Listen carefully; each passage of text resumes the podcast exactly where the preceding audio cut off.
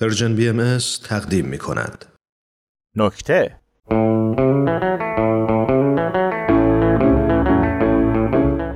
سلام بنده زاکربرگ‌پرور هستم جامعه شناس در این سخنرانی کاملا علمی و مبتنی بر مستندات سعی می کنم فواید استفاده از فضای مجازی رو به اختصار توضیح بدم. اولین چیزی که به کرات در سطح جامعه شنیده میشه موضوع اعتیاد به فضای مجازیه که برعکس تفکر عمومی اتفاقا خیلی هم برای انسان ها مفیده. حتما الان پیش خودتون میگین دکتر زاکر دیوونه شده اما دکتر براتون میگه چرا. تا همین چند سال پیش سرنگ و پایپ از دست جوان مردم نمیافتاد. شما اگه هر کیو میتکوندی حداقل دو تا رول از جیبش میافتاد بیرون. ولی الان چی؟ نهایت یه مودم جیبی یا یه سیم کارت نسل چهارم. خب به این چی میگن؟ سیستم جایگزینی. مثلا قبلا پدر بزرگا پسته میریختن کف دست نوه‌هاشون می‌گفتن اگه یه وقت دلت هوای سیگار کرد دو تا از اینا بنداز گوشه لپت سق بزن از سرت میفته تکنولوژی هم از همین فرمول استفاده کرد و وقتی سیستم دید که اعتیاد به مواد مخدر چه بلای خانمان سوزیه گوشی رو داد دست مردم که البته باز این خودش هم دلیل داره. حتما می‌دونید که انگشت شست دست مثل کلیه و انگشت کوچیک پا قراره به مرور زمان از بین بره و تولیدش متوقف بشه. یعنی متاسفانه انسانهای آینده از این عضوها محرومن. اما خیال خام کردید اگر تصور کنید جامعه امروز بشری بذاره همچین اتفاقی بیفته. گوشی که رفت دست مردم بچه های تکنولوژی دست به کار شدن و لایک رو به وجود آوردن و انقدر تفکر دقیقی داشتن که شما نه یه بار بلکه دو بار مجبور بشید با شستتون روی صفحه گوشی یا تبلت بکوبید. یعنی مورد داشتیم به خاطر همین حرکت هوشمندانه شست طرف از دور رون بنده کلفتر بوده. یه جوری که اگر اراده می‌کرده می‌تونسته هر نوع حمله فیزیکی رو با شست خونسا کنه. این یعنی چی؟ یعنی لایک بیشتر برابر با قدرت دفاعی بیشتر. با این روش همونطور که شاهد هستید به خاطر آمادگی جسمانی بالای مردم خدا رو شکر آمار سرقت و دزدی در سطح جامعه بسیار فروکش کرده. مورد بعدی پایین اومدن هزینه هاست. شما قبلا اگه می‌خواستی از توتوی زندگی رفیق و فک و فامیل سر در بیاری باید تلفن می‌کردی و ساعتها از این ور اونور سوال میپرسیدی.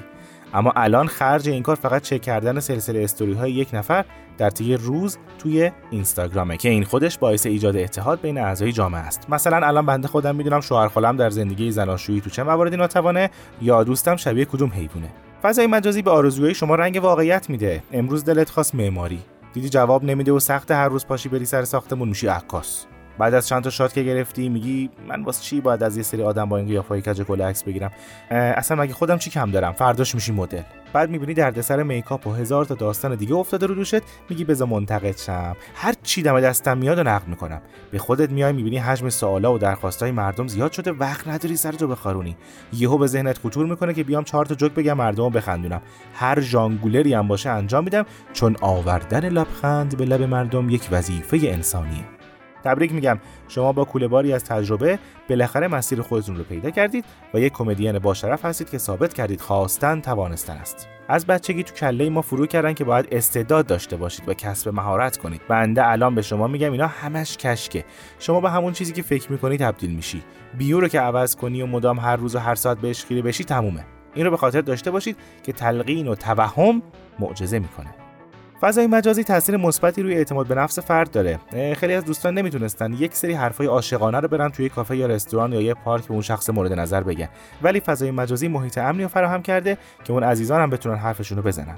این کار شجاعت بسیار زیادی می‌خواد که مثلا شما جمله اگه می‌خواستی بری از همون اول نباید میومدی و پست کنید. یا یک آهنگ عاشقانه رو پشت فرمون استوری کنی و بنویسی مخاطب خاص. و خیالت راحت باشه که همه با لذت اونا رو نگاه می‌کنن و از این اطلاعات مفید بهره میشن. فقط چیزی که خیلی مهمه و نباید فراموش بشه تداوم این رفتاره باید از تمام مراحل عاشقانه تولید محتوا کنید. اولین دیدار پدر عروس با داماد هنابندون شب ازدواج بقیه ازدواج اولین صبونه مشترک لحظه خروج بچم یه هفتگیش دو ماهگیش اولین شب یلدا. لحظه گرفتن از شیر مادر و همه و همه را پست کنید و هیچ حراسی هم نداشته باشید. نکته بعدی که می‌خوام براتون بشکافم بحث دموکراسی و حق استفاده آزادانه همه مردم از فضای مجازیه. در طول تاریخ هیچ وقت ما شاهد نبودیم که همه بتونن اینطور بیواسطه و معدبانه البته نظرات سالم و مفید خودشون رو در اختیار بقیه قرار بدن. این امر دقیقا مثل گلگاف زبون عمل می‌کنه. برای این کار فقط کافیه اسم یه سری از بستگان شخص مقابل رو بدونید. بعد از اینکه طی چهار خط صفات درخور همه اونا رو ذکر کردید به چنان آرامشی می‌رسید که قابل وصف نیست. خواهش می‌کنم همین الان امتحان کنید و خشم انباشته در وجودتون رو با بقیه به اشتراک بذارید. همه ما یک من درون داریم که باید اجازه رشد خودنمایی داشته باشه و سرکوب نشه. شما با هر کامنتی که نثار هنرمندان و ورزشکاران رو بقیه می‌کنید باعث انگیزه اونا میشید. پس هر کامنت یک قدم به سوی رشد و پیشرفت جامعه. الانم شاهد هستم که یه عالمه کامنت و پیغام داره برای من میاد. خوشحالم که این مورد به اشتراک گذاشتن خشمتون رو جدی گرفتید و بیشتر از این مسرورم که دارید این کار رو روی خود بنده پیاده می‌کنید. همین یعنی حرفای بنده داره جای خودش رو تو جامعه پیدا می‌کنه و چی بهتر از این.